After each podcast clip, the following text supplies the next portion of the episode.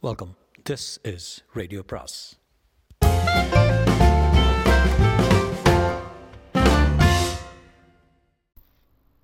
பொன்னியின் செல்வன் அத்தியாயம் அறுபத்தி ஐந்து ஐயோ பிசாசு.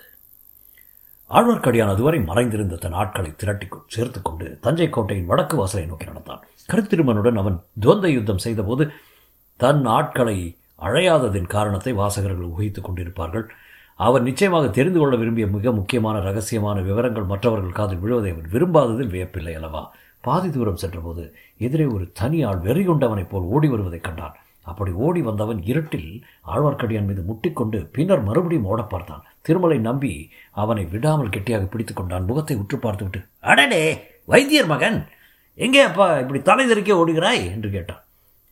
ஓஹா வீர வைஷ்ணவனா பேயோ பிசாசோ என்று பயந்து போனேன். நல்லது நீ எத்தனை தூரத்திலிருந்து இக்கரையோடு வந்திருக்கிறாய்? எதிரே இரண்டு குதிரைகள் மீது இரண்டு ஆட்கள் போனார்களா? என்றான். ஆமாம் போனார்கள். அவர்களை பற்றி உனக்கு என்ன? எனக்கு என்னவா? நல்ல கேள்வி. அவர்கள் யார் என்று தெரிந்தால் நீ இப்படிப்பட்ட கேள்வி கேட்க மாட்டாய். ஆமாம் அவர்கள் ஒருவனையாவது உனக்கு அடையாளம் தெரியவில்லையா? ஒருவன் மட்டும் எனக்கு தெரிந்த ஆள் மாதிரி தான் தோன்றியது. ஆனால் யார் யார் யார் யார் மாதிரி தோன்றியது? வந்தியத்தேவனை மாறி தோன்றியது. அப்படி இருக்க முடியாது என்று தீர்மானித்துக் கொண்டேன். அடப்பாவி அப்படியா தீர்மானித்தாய்? அவன் சாட்சியாத் வந்தியத்தேவன் தான். என்னப்பா வளருகிறாய்? வந்தியத்தேவன் பாதாள சிறையில் இருக்கிறான்? இருந்தான். ஆனால் இப்போது இல்லை. வந்தியத்தேவனும் இன்னொரு பைத்தியக்காரனும் சிறையிலிருந்து தப்பி விட்டார்கள் என்னை கட்டி போட்டுவிட்டு அவர்கள் ஓடிவிட்டார்கள். அடடே நல்ல வேலை செய்தார்கள். அவர்கள் உன்னை கட்டி போடும்போது உன் கைகள் என்னப்பா செய்து கொண்டிருந்தன? முதலில் பாதாள சிறைக்கு நீ எதற்காக போனாய்? முதன் மந்திரி கட்டளையின் பேரில் போனேன். அதையெல்லாம் இப்போது சொல்லிக் கொண்டிருக்க நேரமில்லை. நீயும் முதன் மந்திரியிடம் சேவகம் செய்திருந்தானே என்னுடன் வா அவர்களை பிடித்துக் கொண்டு வரலாம். எதற்காக அவர்களை பிடித்துக் கொண்டு வர வேண்டும்? ஓடி போனால் போகட்டுமே. உனக்கும் எனக்கும் அதனால் என்ன வந்தது? முதன் மந்திரி நல்ல ஆளை பிடித்து வைத்திருக்கிறார். உன்னை போல எல்லாரும் இருந்தால் இந்த சோழ ராஜாகம் உருப்பிட்டார் போலதான். வந்தியத்தேவன் இளவரசர் கரிகாலரை கொன்றதாக குற்றம் சாட்டப்பட்டவன் என்பது உனக்கு தெரியாதா? அது மட்டுமல்ல சற்று முன்னால் அமுதன் குடிசைக்கு அருகில் இன்னொருவனையும் அவன் ஈட்டியால் குத்திவிட்டு ஓடி வந்து விட்டான். தெய்வமே இது என்ன? அங்கே குத்தப்பட்டவன் யார்? அது யார் என்று நான் பார்க்கவில்லை. வந்தியத்தேவனை தொடர்ந்து நான் ஓடி வந்தேன். சரி சரி நீ என்னுடன் வராவிட்டால் போ. வழியை மறிக்காதே. உனக்கு புண்ணியமாக போட்டும் என்னை விடு. வைத்தியர் மகனே இந்த உலகத்தில் எத்தனையோ மூடர்களை பார்த்திருக்கிறேன். அவர்கள் எல்லாரையும் நீ தூக்கி அடித்து விட்டாய். அவர்கள் குதிரையின் மேல் போகிறார்கள். சாவுக்கு துணிந்தால் தப்பி ஓடுகிறார்கள். நீ ஒருவன் கால்நடையாக தேடிப்போய் அவர்களை பிடித்து விடுவாயா? எனக்கு என்ன அதை பற்றி? போ போ. நீ சொல்வது உண்மைதான்? அதனாலேயே உன்னையும் துணைக்கு வரும்படி கூப்பிட்டேன். நீ வர மறுக்கிறாய். நான் வந்து என்ன செய்கிறது? அவர்களை தடுத்து நிறுத்த பார்த்தேன். ஒருவன் கையில் இருந்த தடியினால் நன்றாய் போட்டான் வாங்கி கொண்டு வந்தேன். இன்னும் அந்த வழி தேரவில்லை. எனக்கு அவ்வளவாக சண்டை போட்டு பழக்கமில்லை. நீ ஒருவேளை ஆமாம் உன் கையில் என்ன ரத்தக்கரை மாதிரி அல்லவா இருக்கிறது? சிறையில் அவர்கள் என்னை தாக்கி காயப்படுத்தி விட்டார்கள் பொல்லாத ராட்சதர்கள். பின்னே அந்த ராட்சதர்களை தொடர்ந்து கால்நடையாக தனியாக போகிறாயே. சிறையில் அடைக்கப்பட்டிருந்த போதே அவர்கள் உன்னை இந்த பாடுபடுத்தி இருக்கும்போது அப்படியானால் என்னதான் செய்ய சொல்கிறாய்? நான் உன்னை ஒன்றும் செய்ய சொல்லவில்லை. என் பேரில் எதற்காக பழி போடுகிறாய்? நான் உன் நிலைமையில் இருந்தால் திரும்பி போய் யாரிடமாவது தக்க மனிதர்களிடம் சொல்லி ஐந்தாறு குதிரை வீரர்களையாவது துணைக்கு அழைத்து கொண்டு திரும்பவும் மனித வேட்டைக்கு புறப்படுவேன். நானும் குதிரை மேல் ஏறி கையில் வேலும் வாழும் எடுத்துக்கொண்டு தான் கிளம்புவேன். வைத்தியர் மகன் சிறிது யோசனை செய்தான். சேந்தன் அவனுடைய குடிசைக்கருகில் யாரோ ஒருவனை குத்தி போட்டுவிட்டு அவன் ஓடி வந்திருக்கிறான். ஒருவேளை ராஜகுலத்தை சேர்ந்த மதுராந்தகராயிருக்கக்கூடும் என்ற நினைவு அவனுக்கு கதிகலக்கத்தை உண்டாக்கியது. ஆனால் இந்த வைஷ்ணவன் சொல்வது போல் தனியாக கால்நடையாக செல்வதிலும் பொருள் இல்லை. அப்படி நந்தவன குடிசை அருகில் தன் குத்தியீட்டினால் விழுந்தது மதுராந்த தேவராக இருந்தால் இருக்கும் பட்சத்தில் அந்த குற்றத்தையும் வந்தியத்தேவன் பேரில் போடுவதுதான் நல்லது. ஒரு இளவரசரை கொன்றவன் இன்னொரு இளவரசரையும் கொல்லலாம் அல்லவா? தண்டனை இரண்டுக்கும் ஒன்றுதானே? இதனை போது பினாகபாணி இரண்டு இளவரசர்களையும் கொன்றவன் வந்தியத்தேவன் தான் என்று நம்பத் தொடங்கிவிட்டான். வைஷ்ணவனே நீ சொல்வது என்னவோ சரிதான். நான் உன்னோடு வருகிறேன். நீ எனக்கு உதவி செய்ய வேண்டும். யாராவது தக்க மனிதனிடம் சொல்லி என்னோட குதிரை வீரர்களை அனுப்பி சொல்ல வேண்டும். பெரிய மனிதர்களின் சுபாவம் எனக்கு என்னவோ பிடிபடுவதில்லை. அவர்களுடன் எப்படி பழகுவது என்பது தெரியவில்லை. இதோ பார் நான் சேனாதிபதி கொடும்பாளூர் வேளாரிடம் முதன் முதன் மந்திரி அன்பில் அனிருத்தரிடம் சொல்லி பார்த்தேன். ஓடிப்போனவர்களை திரும்பி பிடிக்க வேண்டியதை பற்றி தான் சில வீரர்களை என்னுடன் அனுப்பும்படி வேண்டினேன். இரண்டு பேரும் என்னை முட்டால் மூடன் என்று திட்ட ஆரம்பித்து விட்டார்கள். அவர்களுடைய நோக்கம் என்ன என்று எனக்கு தெரியவில்லை. நோக்கம் வேறு என்ன? உன்னிடம் அவர்களுக்கு நம்பிக்கை இல்லை. உன்னிடம் இக்காரியத்தை ஒப்புவிக்க அவர்கள் விரும்பவில்லை. சிறைக்குள்ளேயே ஏமாந்து சிறையில் இருந்தவர்கள் ஓ- தப்பி ஓடும்படி விட்டுவிட்டாய். அவர்களை எங்கே பிடிக்கப் போகிறாய் என்று நினைத்திருப்பார்கள். அவர்களுடைய நினைப்பை பொய்ப்படுத்த எண்ணி தனியாகவாது போகலாம் என்று கிளம்பினேன். எப்படியும் கோடிக்கரையில் அவர்கள் நின்றுதானே ஆக வேண்டும்? அங்கே வந்தியத்தேவன் ஒளிந்திருக்கக்கூடிய இடங்களெல்லாம் எனக்கு தெரியும். அங்கே எனக்கு உதவி செய்யக்கூடியவர்களும் இருக்கிறார்கள். அப்படின்னா போ உன் சாமர்த்தியத்தை பார். இருந்தாலும் குதிரை மேலேறி இன்னும் சிலரையும் அழைத்து கொண்டு போனால் நல்லதுதான். நீ அதற்கு உதவி செய்வாயா? இதற்குள் அவர்கள் இருவரும் வடக்கு கோட்டை பெரிய வாசலை நெருங்கி வந்து விட்டார்கள். ராஜபாட்டையில் வடக்கே சற்று தூரத்தில் அம்பாரி வைத்த யானைகளும் குதிரைகளும் காலாள் வீரர்களும் பலரும் கும்பல் கும்பலாக வந்து கொண்டிருப்பது தெரிந்தது. கோட்டை வாசலிலும் ஒரு கும்பல் நின்றது. தீவர்த்திகளின் வெளிச்சத்தில் கொடும்பாளூர் வேளாரும் திருக்கோவலூர் மலையமானும் முதன் மந்திரி அனிருத்தரும் நிற்பது தெளிவாக தெரிந்தது. உனக்கும் எனக்கும் எஜமானாரதோ கோட்டை வாசல் நிற்கிறார். அவரிடம் போகலாம். வருகிறாயா? வைத்தியர் மகன் தயங்கினான். நான் ஒரு தடவை கேட்டாகிவிட்டது பயன்படவில்லை. ஒருவேளை நீ இரண்டு பேர் தப்பி ஓடியதை பார்த்திருக்கிறபடியால் உன் பேச்சை நம்பினால் நம்புவான் நம்பலாம். ஆனால் என்னை உடன் அனுப்ப சம்மதிப்பாரா என்று சந்தேகிக்கிறேன் என்றான்.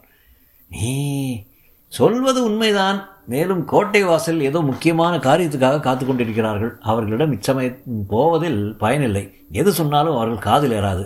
இந்த பக்கம் பழுவேட்டரையர்கள் வருவதாக காண்கிறது. அவர்களுடன் சம்புவரையரும் வருகிறார். அதோ பார்த்திபேந்திரனும் கந்தமாரும் காணப்படுகிறார்கள். அவர்களிடம் சொல்லி பார்க்கலாம். வந்தியத்தேவனை பிடிப்பதில் அவர்களுக்கு தான் அதிக சிரத்தை இருக்கும் என்றான் ஆழ்வார்க்கடியான். ஊர்வலம் விரைவில் அவர்களை அணுகியது. முன்னால் கட்டியக்காரர்கள் பழுவேட்டரர்களின் தொல்குல பெருமையையும் அம்மாதிரியை கடம்பூர் சம்புவரையர் மழவாடி மழவரையர் பார்த்திபேந்திர பல்லவன் நீல தங்கரையர் இரட்டை குடை ராஜாளியர் முதலியவர்களின் விருதுகளையும் வீரச் செயல்களையும் வரிசையாக வரிசை கிரமமாக சொல்லிக் கொண்டு வந்தார்கள். இடையிடையே முரசுகள் முழங்கின சங்கங்கள் ஆர்த்தன. ஊர்வலத்தின் முன்னிலையில் சின்ன பழுவேட்டரையரும் பார்த்திபேந்திரனும் கந்தமாறனும் வெண்புறவிகளின் மீது அமர்ந்து கம்பீரமாக வந்தார்கள். அடுத்தாற் போல் வந்த மதகஜத்தின் அம்பாரியில் பெரிய பழுவேட்டரையரும் சம்புவரையரும் அமர்ந்திருந்தார்கள். அவர்களுக்கு பின்னால் மற்ற குறுநில மன்னர்கள் யானை மீது குதிரை மீதும் வந்தார்கள். முன்னும் பின்னுமாக ஏறக்குறை நூறு வீரர்கள் கையில் வேலும் இடையில் வாளும் தரித்து நடந்து வந்தார்கள். இந்த ஊர்வலத்துக்கு முன்னால் ஆழ்வார்க்கடியானும் வைத்தியர் மகன் பினாகவாணியும் பாதை நடுவில் நின்றதை பார்த்ததும் சின்ன பழுவேற்றை தன் குதிரை சிறிது நிறுத்தி வைஷ்ணவனே முதன் மந்திரியிடமிருந்து முக்கியமான செய்தி ஏதேனும் உண்டா? என்று கேட்டார். தளபதி முதன் மந்திரி என்னிடம் செய்தி ஒன்றும் அனுப்பவில்லை. சொல்ல வேண்டிய செய்தியை கோட்டை வாசல் தங்களிடமே சொல்லுவார். ஆனால் முக்கியமான செய்தி ஒன்று இருக்கிறது. என்று ஆழ்வார்க்கடியை நிறுத்தினார். என்ன என்ன? என்ன? என்று மூன்று பேரும் ஆவலுடன் கேட்டார்கள். பாதாள சிறையிலிருந்து வந்தியத்தேவன் தப்பி ஓடிவிட்டான். அது எப்படி முடியும்? அவன் என்ன? இந்திரஜித்தா மாயமாய் மறந்து போவதற்கு மறைந்து போவதற்கு. என்று கேட்டார் சின்ன பழுவேட்டரையர். இதில் சூழ்ச்சி ஏதோ இருக்கிறது. வேறு யாராவது அவனுக்கு ஒத்தாசை செய்திருக்க வேண்டும் என்றான் பார்த்திவேந்திரன். எல்லாம் அந்த கொடும்பாளூர் பெரிய வேளாரின் வேலைதான் என்றான் கந்தமாறன். அப்படி தப்பி ஓடினாலும் எங்கே ஓடிவிடுவான்? கோட்டைக்குள்ளே தான் இருக்க வேண்டும் என்றார் சின்ன பழுவேட்டரையர். அப்படித்தான் வேளார் சொல்லுகிறார்.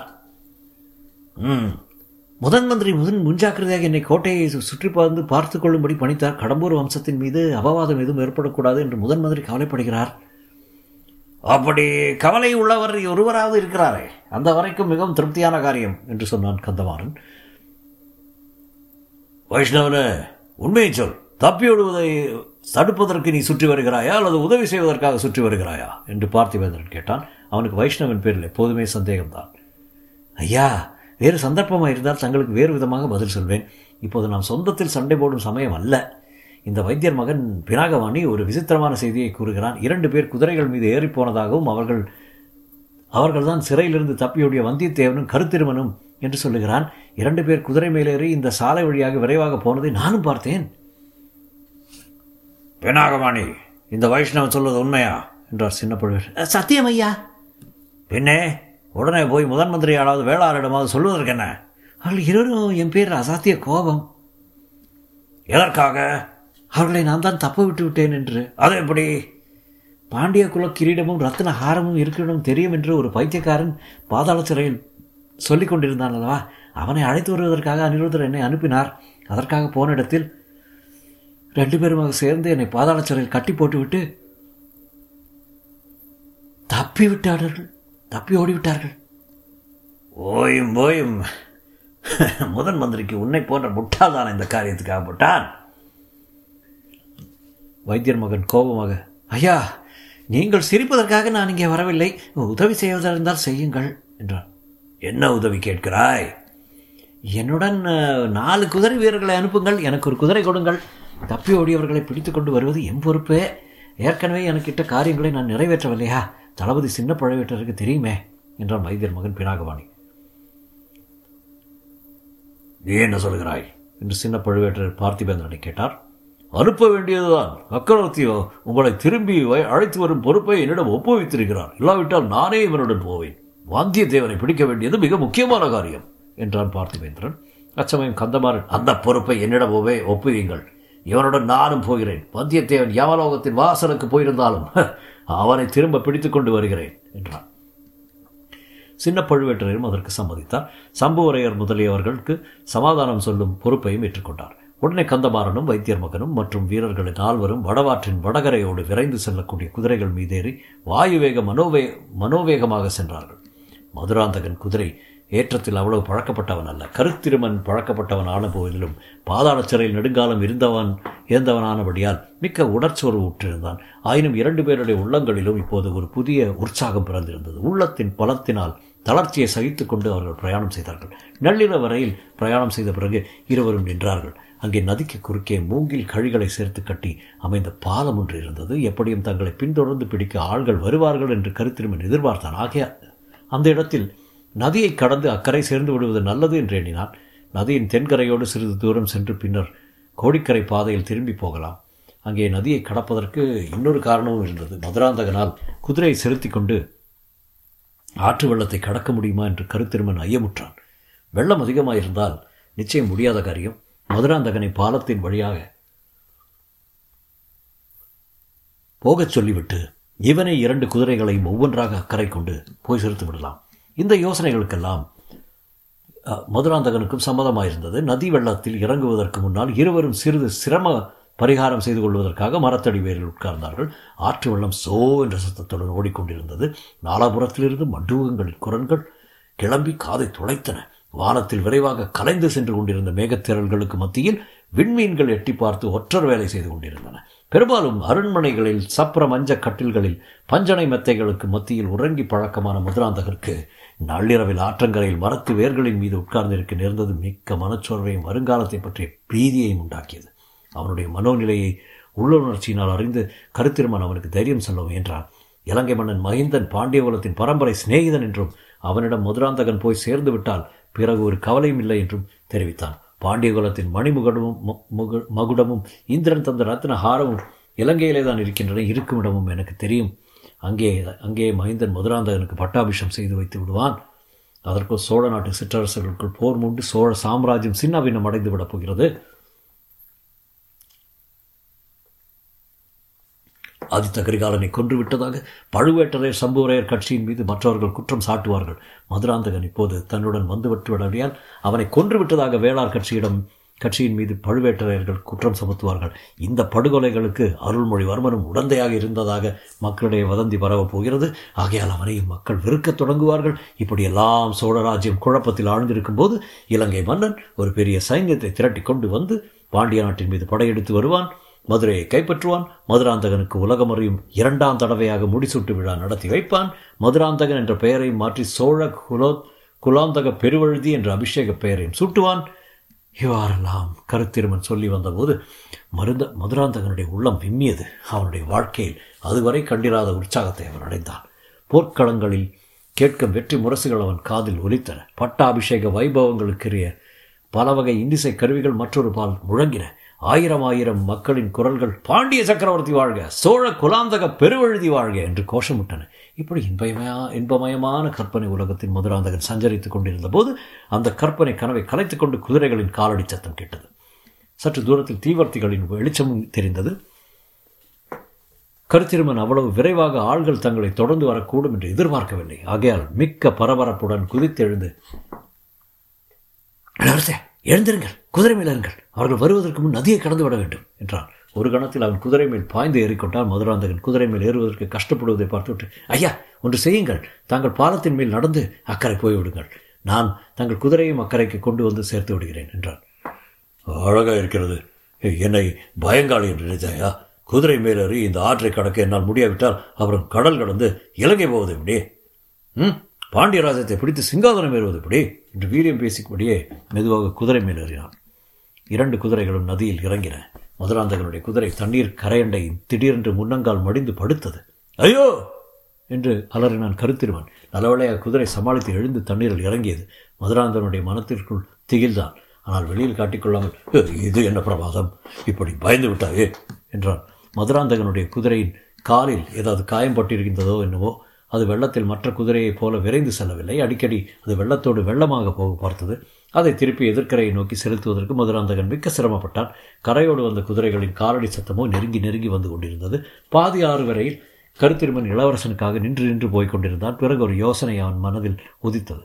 மதுராந்தகனுக்கு தைரியம் சொல்லிவிட்டு அக்கறையை நோக்கி விரைந்து சென்றான். கரையில் ஏறி குதிரையை ஒரு மரத்தினடையில் மரத்தின் அடியில் நிறுத்தினான். குதிரை மேலிருந்து பாய்ந்து இறங்கி மூங்கில் பாலத்தின் வழியாக திரும்பவும் வடகரைக்கு வந்தான். மதுராந்தகனிடம் இருந்த சிறிய கத்தியை அவன் ஏற்கனவே வாங்கி வைத்திருந்தான். அதை கொண்டு அவசர அவசரமாக பாலத்திலிருந்து தொங்கிக் கொண்டிருந்த கயிறுகளை அறுத்து முடி போட்டான்.